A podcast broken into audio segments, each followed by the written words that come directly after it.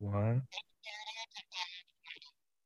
Thank you guys so much for joining us on another episode of the Greg Rich Ministries podcast. And we are so honored and excited today to have Lana Vasquez here with us, the founder of Life Impact International. And Lana, thank you so much for taking the time. I know things are hectic and busy, but we really appreciate you joining us today. Thank you for having us. We really appreciate it. It's an honor to be here. Yeah, we were just talking that, you know, a couple weeks ago or a month or two ago, we had Larissa Brown who works with you on. And so it's awesome just to be able to now talk to the founder of the organization. And Lana, so give us a little bit of background. What inspired you in the first place to even start Life Impact International? Yeah, so that's kind of tied up into um, a personal story. I got uh, radically saved at 19 years old. I wasn't raised in a Christian home. I didn't know Jesus. I knew about Jesus, but like a famous president on the wall. Yeah. And um, he radically saved my life, changed me, delivered me from drugs and alcohol, got healed, got set free, and just got the whole package at 19 years old. That's a short wow. summary of, yeah. it, of it all but uh, in all of it but in during that time of i mean during the whole time of the altar call and basically I just went up to the altar and and I heard the gospel for the first time in my life. I was 19, raised born and raised in Southern California, had never ever heard the gospel in its entirety. I thought I had all the Jesus there was. And when I heard the gospel clearly in its entirety for the first time, I knew that's what I had been searching for my whole life. And and the preacher said, uh, You're trying to fill that hole in your heart with everything else but Jesus. Don't you know that only Jesus can fill that hole in your heart? What you've yeah. been searching for your whole life. He's right here tonight. His name is Jesus. He's standing at the door of your heart. If you open it up and let it in, let him in, you'll never thirst again. And I just knew that, that oh, that's what I was looking for in drugs and in alcohol, in the party scene and everything. Yeah. I knew that's what I was looking for.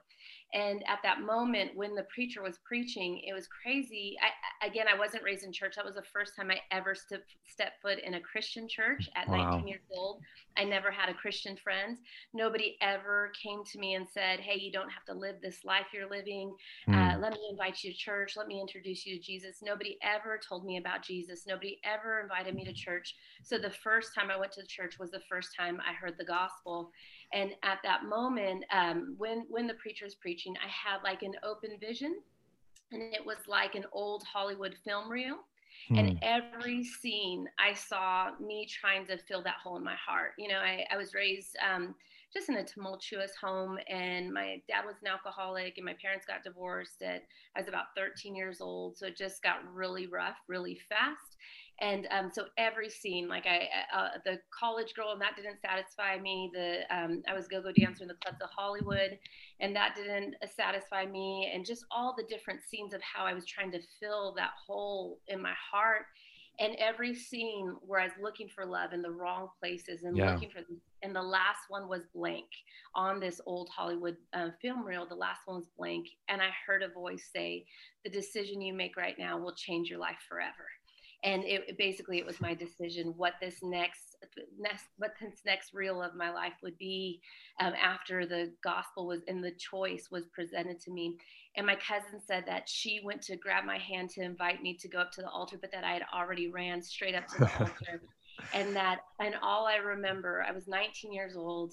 I mean it's, it's like 24 years ago but i remember it like yesterday and I just I was crying and I, I was smiling for some reason and and I just said like and I, I remember being scared though that, that, there was I felt like there was a bright light on the other side and my eyes were shut closed and I just thought if I opened my eyes I was going to see Jesus or God standing there and I was I was scared and uh, but in a good way I can't explain it I'm just crying and a little scared to open my eyes and um, and at that moment I prayed this prayer and nobody told me to pray this prayer it just came from my heart and I just said God, I've made a mil- I've made a mess of this life you gave me. It, I'm in a million pieces. My heart, my body from partying, um, I had developed epilepsy um, from, so as a go-go dancer in the clubs of Hollywood, but also we'd um, go and dance in Mexico and different places. So it was a very dangerous nightlife yeah. scene. You'd have to dance all night.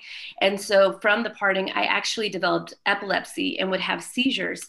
And so I almost died about six times. Uh, two times I woke up in a hospital. My license was revoked for a year because I wasn't taking Dilantin, the medication, yeah. because it made me tired and I couldn't party. And so my body was just just such it was just so broken. And i said this i said my mind's in a million pieces my heart's in a million pieces my body's in a million pieces but if you can do anything with these pieces i give them to you. Mm-hmm. and it was and i literally saw myself giving the pieces of my life and my body and my heart and my mind to him. And i said and if you could do anything with these pieces they're yours. You can have them and at that moment, it was like warm honey from the top of my head to the bottom of my feet. And wherever that honey touched, it cleansed and it healed and it made whole. And I felt like I had never sinned before. I felt like I, I, like nothing had ever happened to me before. I, I felt new. And I just, yeah it was like I saw in black and white, and then all of a sudden I could see in color, and the sky was blue and the grass was green, and that's that's the best way I can describe it. And I couldn't stop smiling and I couldn't stop crying, and I just knew something had happened. And I looked at my aunt; she was the first Christian in my family. I said, "What happened to me? What happened to me?" And she said, um, "My aunt said it's Jesus. You'll never be the same again." Isn't he wonderful? You'll never be the same again. And at that moment, I made two personal vendettas to God. One, I would protect and fight for innocent children mm. because I, I, feel like as a child, the things that happened to me, being raised in a dysfunctional home, um, physical abuse, sexual abuse, different things that had happened to me, it had opened up a door for destruction in my life and just opened up a door in my life. And so, I said, one, I will fight for and protect innocent children so that they don't have to go through the same kind of thing. And two, that I would tell as many people about Jesus before the age 19 because nobody ever told me about Jesus. Nobody yeah. ever gave me a choice. No friends ever told me about Jesus and that I had a choice. And so I made those two personal vendettas to God. And I would say Life Impact was birthed then. It was birthed at the altar at 19 years old when I got saved. It wasn't, you know, this thing that I read in a paper or this I just thought a great idea. I want to do this. It was more birthed in my heart and came from a personal thing.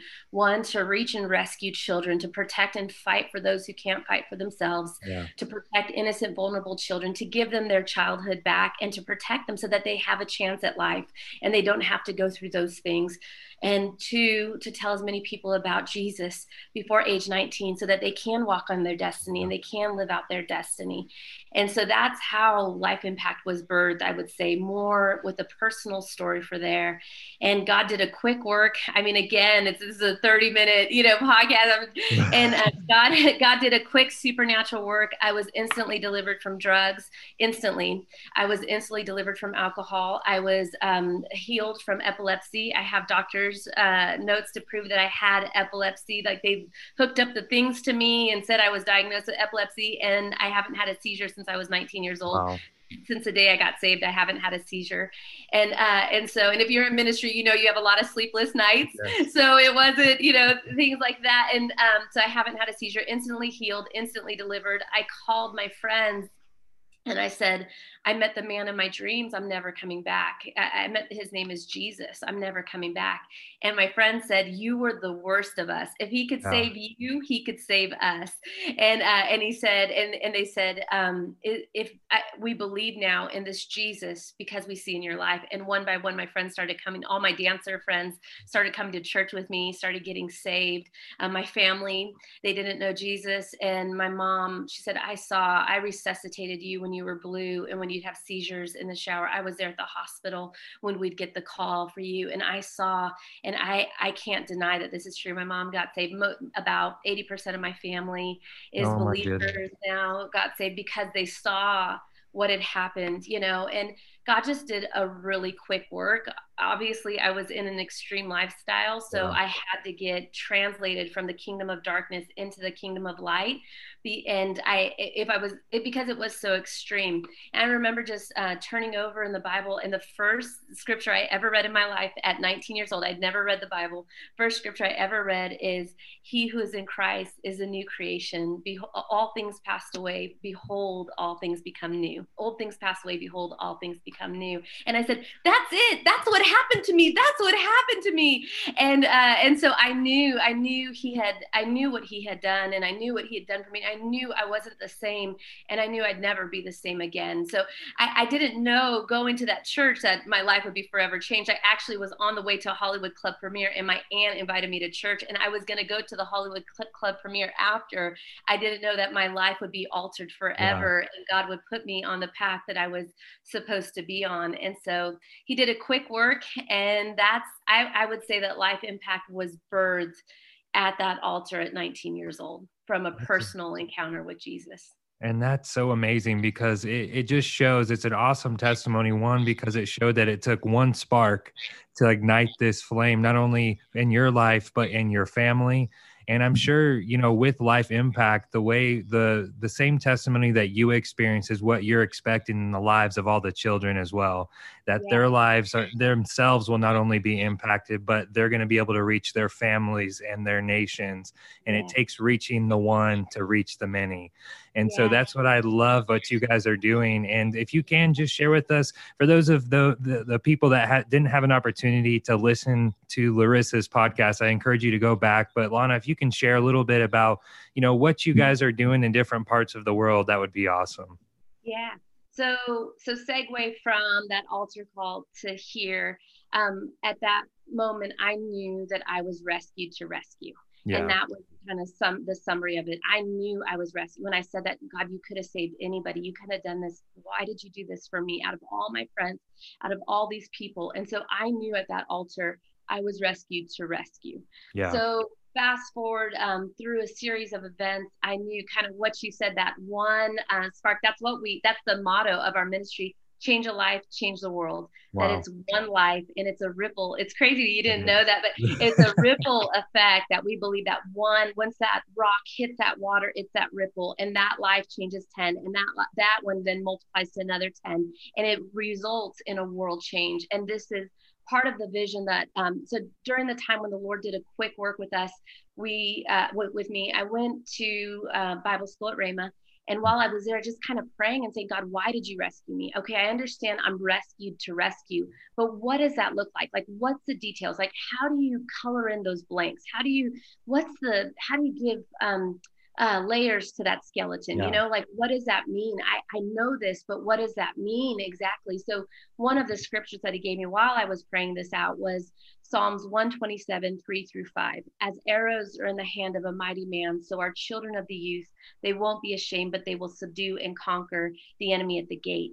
And I knew what he was saying. He's saying that he wanted me to do children's homes um, internationally and I said, and and so I knew it, I, I, knew that even though I'd never seen a children's home, never been to children's home, never even been on a mission trip. At this point, I was only saved for a year and a half, yeah. and so I said, and so I knew what He was asked, putting in my heart at that point. point, and I said, but God, I'm an evangelist. I'm not a babysitter. I don't want to babysit ten children and Jesus come back and we go to heaven singing "Kumbaya," my Lord, like Mary Poppins. I I want to reach hundreds, thousands, millions for You with the gospel. Like I don't just want to babysit kids.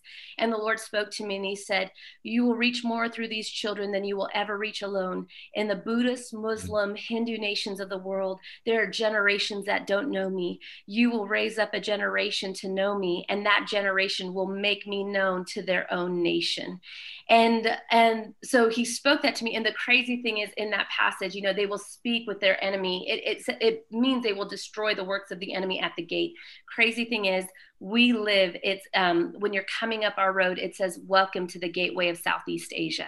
So we live in the gateway. Wow. our, i live on the thai burma border and it is the gateway to southeast asia and so in all of that i knew we were supposed to i was supposed to do a children's home. I knew i was supposed to work with exploited children. I knew all of that. Um, i around that same time i was praying about it all and saying okay again i don't know any missionaries. I don't know anything. How do we do this?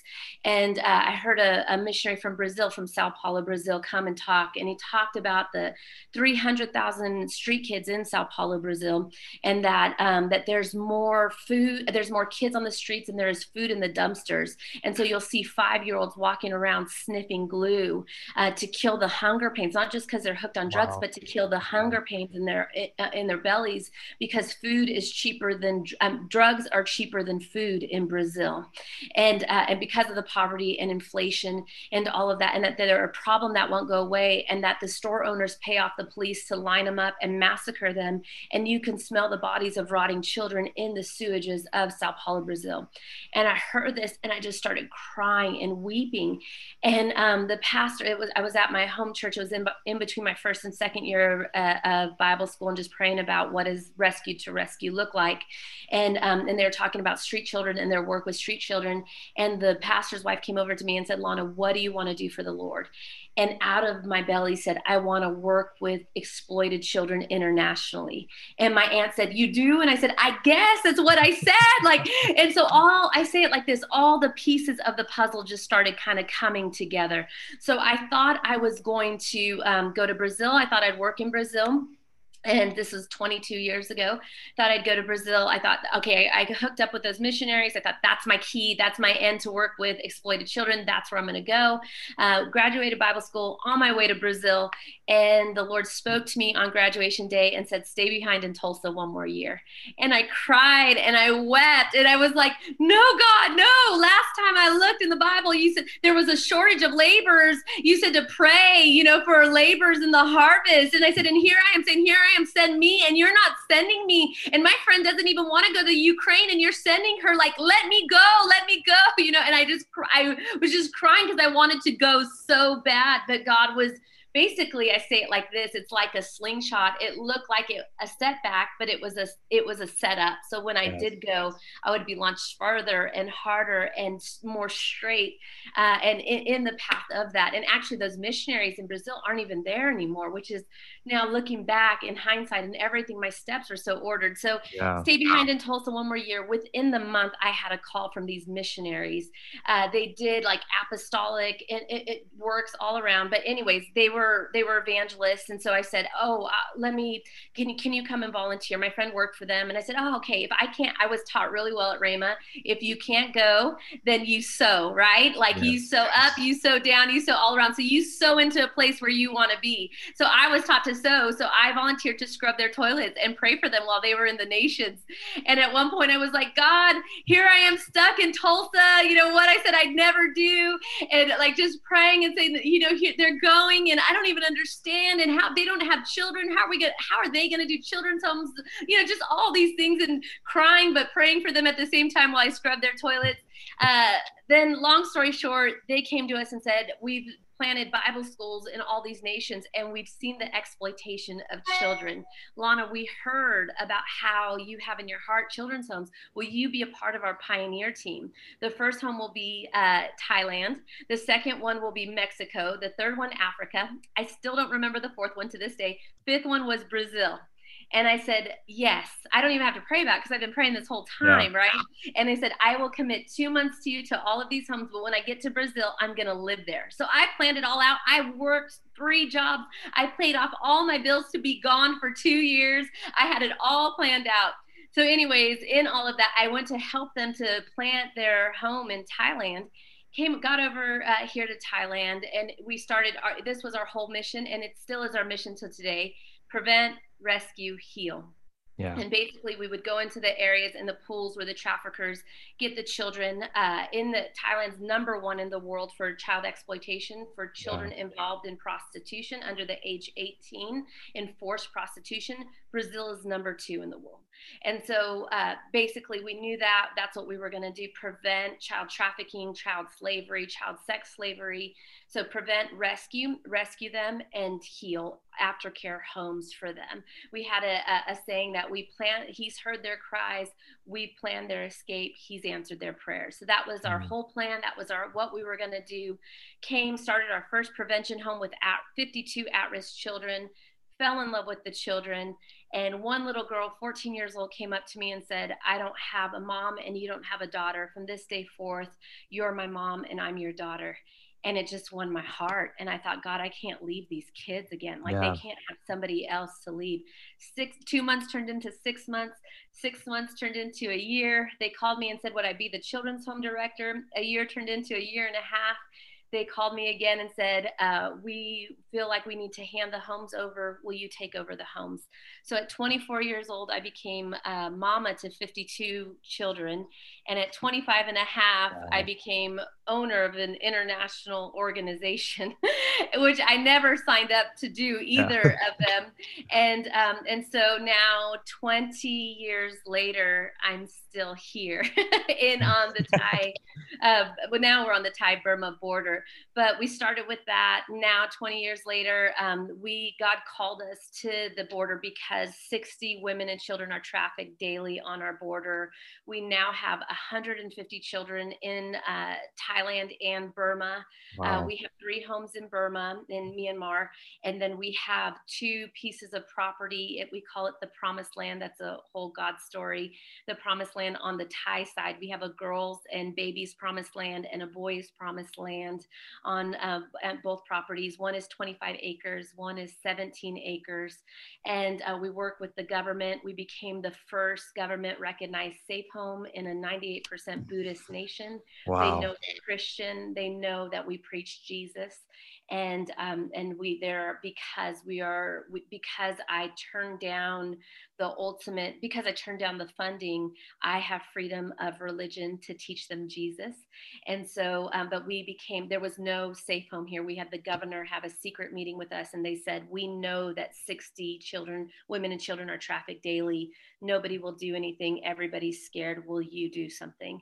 And they and so basically we partner with them. I have um, we're on the it's called it's like a child protection board. So there's five seats. That's the head of social welfare, the chief of police, the border control the head of uh, the hospital, and then we have a child protection officer and the social worker. So actually, we have two seats on this child protection wow. committee seat to be able to call, you know, to make calls for the children, the best interest for the children. Um, each rescue in on our border basically comes through Life Impact stores. We have an emergency safe home that's separate from the Promised Lands, where as soon as a child, as soon as we rescue a child, they go into hiding, and then we provide them with with the medical care, the legal, whatever we have to do legally, um, everything that has to happen there. So we have a safe, so we have a safe, safe, like underground safe home yeah. aside from the HEAL. So we, um, so we say it in these. This is what we do. We prevent, rescue, heal still to this day. So, our prevention, I have a full on prevention team that all they do is go into at risk and exploited communities. Like we have a garbage dump area where children are trafficked, the poorest of the poor. Um, babies are sold for 500 to 800 baht, which is like 18 to $20 here on the border. So, we find the next child that's going to be trafficked, that's going to be sold. That's all our prevention t- team does is just look for exploited at risk children and bring the gospel and change the communities. So so they stop selling their children. We have a full on rescue team that works with the government daily. They, they're on speed dial with the governor, with the head of social welfare, with the police, with the border control for trafficked children.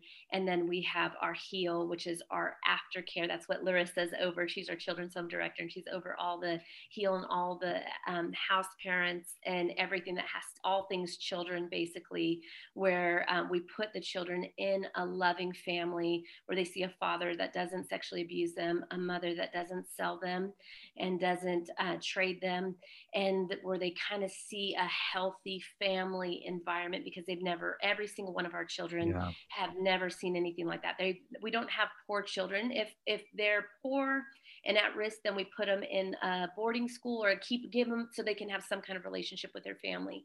If they're in our home that means they've been abandoned they're orphans or they are um, exploited where they have to be in our home. So we try to give them a loving family where we see all of their trauma healed and where then to they are rescued to rescue. That's Wow. That's what we believe. That's what we do here. That's so awesome. and I, I see that, you know, you, what amazed me too is you guys have tremendous favor in a country that people wouldn't guess that you would have favor in. And uh, it didn't just happen right off the bat. It was you saying yes and saying yes to God. And as you took those steps, doors continue to open. But, you know, whenever, uh, I'm sure if God showed you everything that was going to happen, you maybe wouldn't have said yes. So you had to say yes to one step, yes to the next, and it just continued to yes. open doors. But I do have to say, I'm not sure who runs your social media. I don't know if it's you for Life Impact, but whoever it is is doing awesome. And I oh encourage anybody that's listening, go follow Life Impact International on Facebook. I believe you're on Instagram as well, because they update like almost daily things that are going on, and you've got to go look at it. I, I know you, we briefly touched on the promised land, but you can, you know, I learned more about it from there, and whoever it is is please tell them her name is Shawnee and she's killing it. And yeah, uh, Jamie, they're our media team, but uh, Jamie Sedak, she's a Rhema grad as well. But Shawnee, she's killing. She's amazing, actually, and yeah. she was she was an 18 year old intern here and that she went back and was doing social media and so she she actually just has a heart you know and so yeah. she's a part of it here even from over there. So she's doing she's incredible. She's doing she is just rocking it. We're so yeah. proud of her. It's shawnee gibbs. I'm gonna give her a shout out. Yeah there you and, go. uh, i don't do the social media. I yeah. have some great girls that just they kill it. They do an amazing job and they love what they do you know? They do it for children and they do it for the gospel you know? Yeah and it's awesome because you're getting your voice out there to people like and i've been following things that have been happening right now and a lot of it we don't hear about on the news we don't really know about we're not educated so much and so you guys being able to share those updates all the time i feel like educates everyone else around the world who's not you know in tune to those things. But if you're able to share with us a little bit about what's going on in the, in the country and some of the challenges that you guys might be facing yeah, yeah. So um, actually, we're going through a really uh, tough time right now. I don't know if people have seen. So we are on the Thai Burma border. So everything that happens in Burma or Myanmar, um, if, if, people don't know, but it was uh, it was ran by the, it's still a, it's ran by a military junta for over. I mean, they've been in civil war the ethnic groups for 72 years now. And so 20 years ago, I actually worked in the war zones a lot and would bring the gospel in there and bring humanitarian humanitarian aid and relief. And recently, um, in February, we had another military coup which we have three children's homes right in the center of everything. And so they said they can hear the gunshots at night. At one point, the military came and kicked down the gate and were coming in uh, into our home. And wow. they the the house parents just called and said, "Pray for us, please. They're coming." And they don't know basically who's protesting who's not. So they're just grabbing youth right now and kidnapping them and torturing them. So and we have a lot of youth. There, um, we rescued them when they were Cyclone Nargis orphans. So they have no paperwork. So so they can't prove who they are that, that they're not part of anything. So our kids are especially at risk. They can't even go outside out, they can't step foot outside right now. And so when they started coming in we literally just dropped to the knee our knees and just started praying. Yeah. and um, and all of a sudden at, they kicked in they started to walk in and then they turned around they got distracted and ran out. This is like 15 military Burmese wow. the military. So right now it's just a really volatile time in that area you know um, they have um, the people are outnumbered they're out weaponized they're outgunned. This is it's just dominance and control. The burmese military want complete control yeah. and dominance and people are dying daily innocent people daily and ethnic groups that are in the jungles that just want their land and just want to protect their people and just want to keep their children and their wives safe and so now it's just a full on um, genocide. We're just going through genocide. So you can imagine having three homes in the yeah. middle of the civil war with a uh, country with trying to get our kids safe and genocide going on. So it's been going on for a long time, but people don't hear about it in the news. And that's because there's big players that are backing them up. One, uh, China, and then two is Russia is backing yeah. up um, Burma, which is this this little Myanmar, this little country on the map. So right now you can imagine just just what's happening. But the the crazy thing is we had um, Francis Chan, he was here yeah. be, like right before all of this happened. And he said that they were all in a room and these, all these leaders, all these Christian leaders, they said, let's pray and see what country God lays in our on our heart. And all of them was Burma. And that's why he moved to Hong Kong to go into Burma. So all these Christian leaders. So YWAM and all these people started doing mass evangelism inside Burma before this coup. So it's crazy because it was like God knew what was happening. Yeah. So he yeah. was just strengthening his people and getting as many people. So we're seeing mir- as as hard as it is to see the news and hear. We we have firsthand connections um, and firsthand people that are telling us things that are happening that I can't even show half the stuff or yeah. say half the people couldn't even take it. Yeah. And so, uh, but so we'll just pray because they, they say we have nobody else. Nobody is coming to rescue us. All we have is God.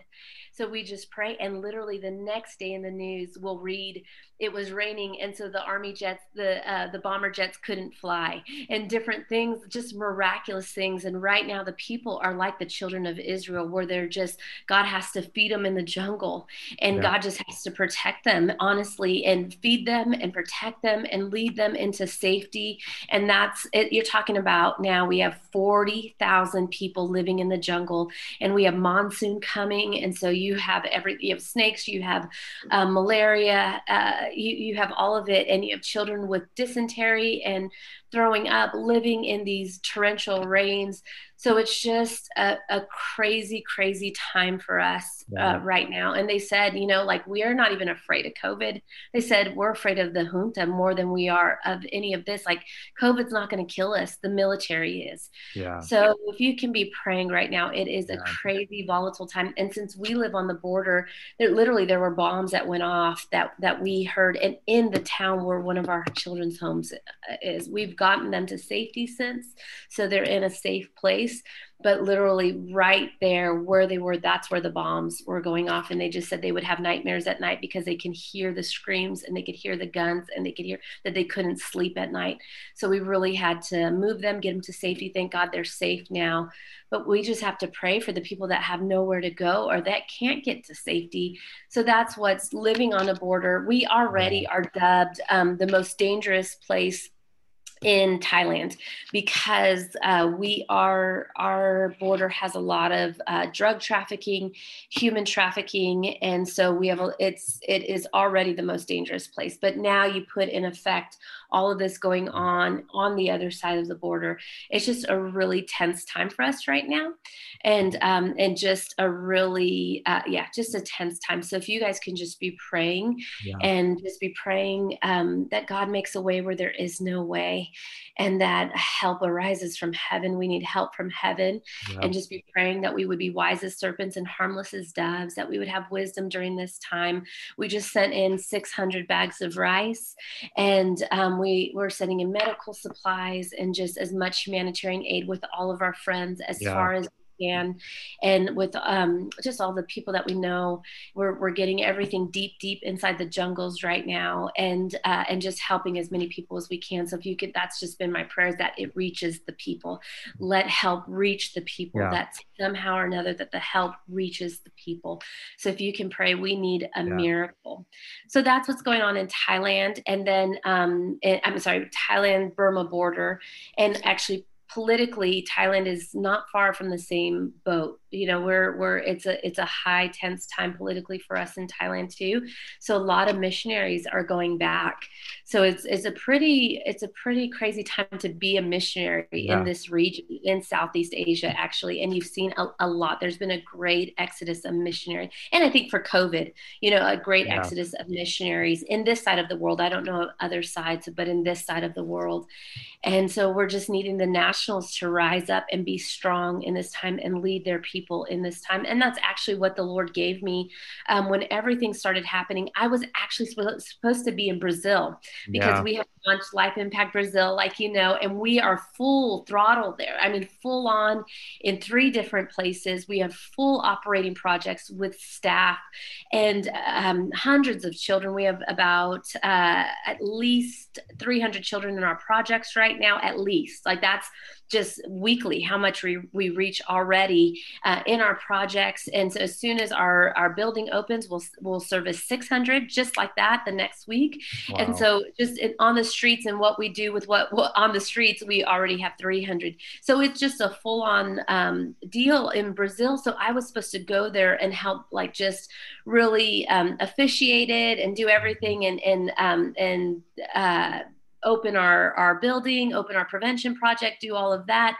And covid shut every oh well actually right before covid shut everything down um, the lord spoke to me and said uh, you will only spend two, i was supposed to spend four months in brazil.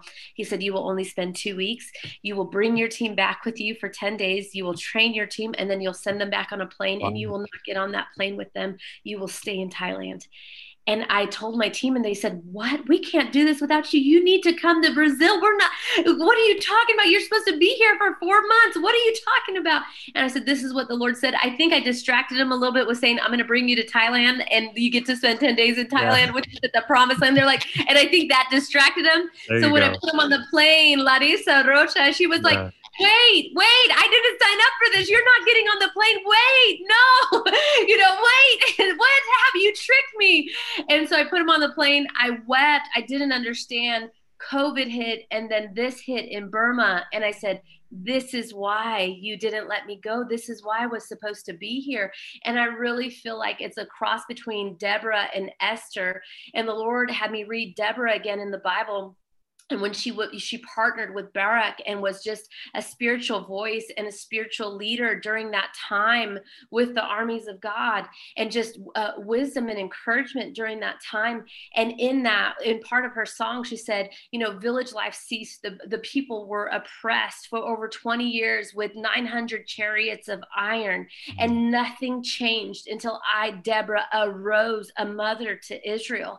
And she said and then and then that's when things started happening and the lord just showed me and he said um, i have called you to lead at a time of war and at a mm-hmm. time of chaos i've called you to be a mother to the nations i've called you to be a mother to thailand a mother to burma a mother to brazil a mother to the nations and to lead at a time of war and i just know that i am here for such a time as this yeah. i've been here for 20 years now but i feel like it's been all preparation for this time for such a time as this and as we've been here and as we've been just leading at a time of war and being a mother to these nations and what they're going through with, in Thailand and in Burma, um, in Brazil, the the work has just gone full throttle. And you know, with COVID, it's they're you know, the worst in the world at this yeah. point. All their hospital beds are full, and they've they said they've already decided who will die, and it's just another you know epidemic and everything going on, and yet none of our team have have gotten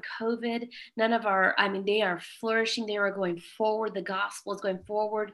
We're helping children. We're preventing rescuing and healing. Like it's just going forward. Jamie uh, our missionary that's in brazil right now our us stateside staff she just preached the gospel to the drug lords in city of god. One of the um, most dangerous favelas in brazil. Wow. she's just messaging me. So one of the guys put down his gun came around the table and just hugged her. And and uh, and so she and preached the gospel to the main drug kingpin over there. So it's still going forth even during this time. The gospel is still going forth even in tumultuous times, even at a time of war, even at a time of chaos in the nations. Wow, it's so inspiring that you guys are not shying away, but you're going forward.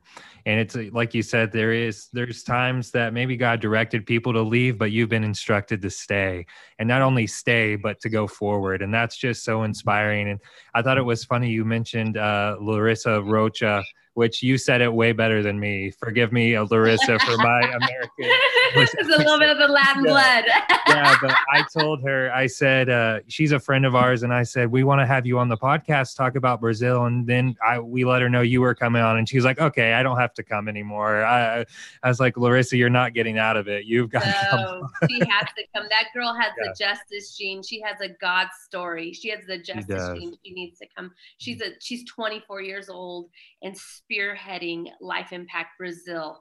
And uh, it, it and it's just launched Life Impact Pack Yeah. Brazil at 24 years old. She has to be on that. Yeah. Did you hear that, Larissa? You have to be on. You don't have a choice now.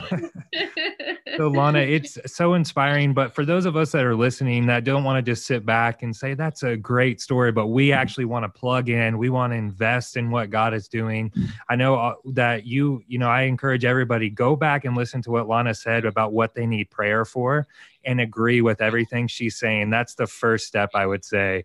But if people want to go beyond that and i know prayer is so powerful but for those of us that would like to sow what's the best way that we can do that and are there any specific projects you really need funding for or, or help with Yeah. So um, our website, uh, www.lifeimpactintl, short for international.org.